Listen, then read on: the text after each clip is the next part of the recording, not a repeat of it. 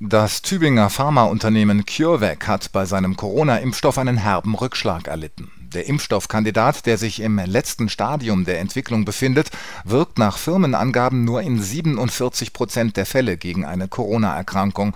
Das habe eine Zwischenanalyse ergeben. Damit seien die vorgegebenen Erfolgskriterien nicht erreicht, heißt es in einer Pflichtmitteilung für die Börse, die in der Nacht verbreitet wurde für die weltweite Impfkampagne stellt das einen herben Rückschlag dar.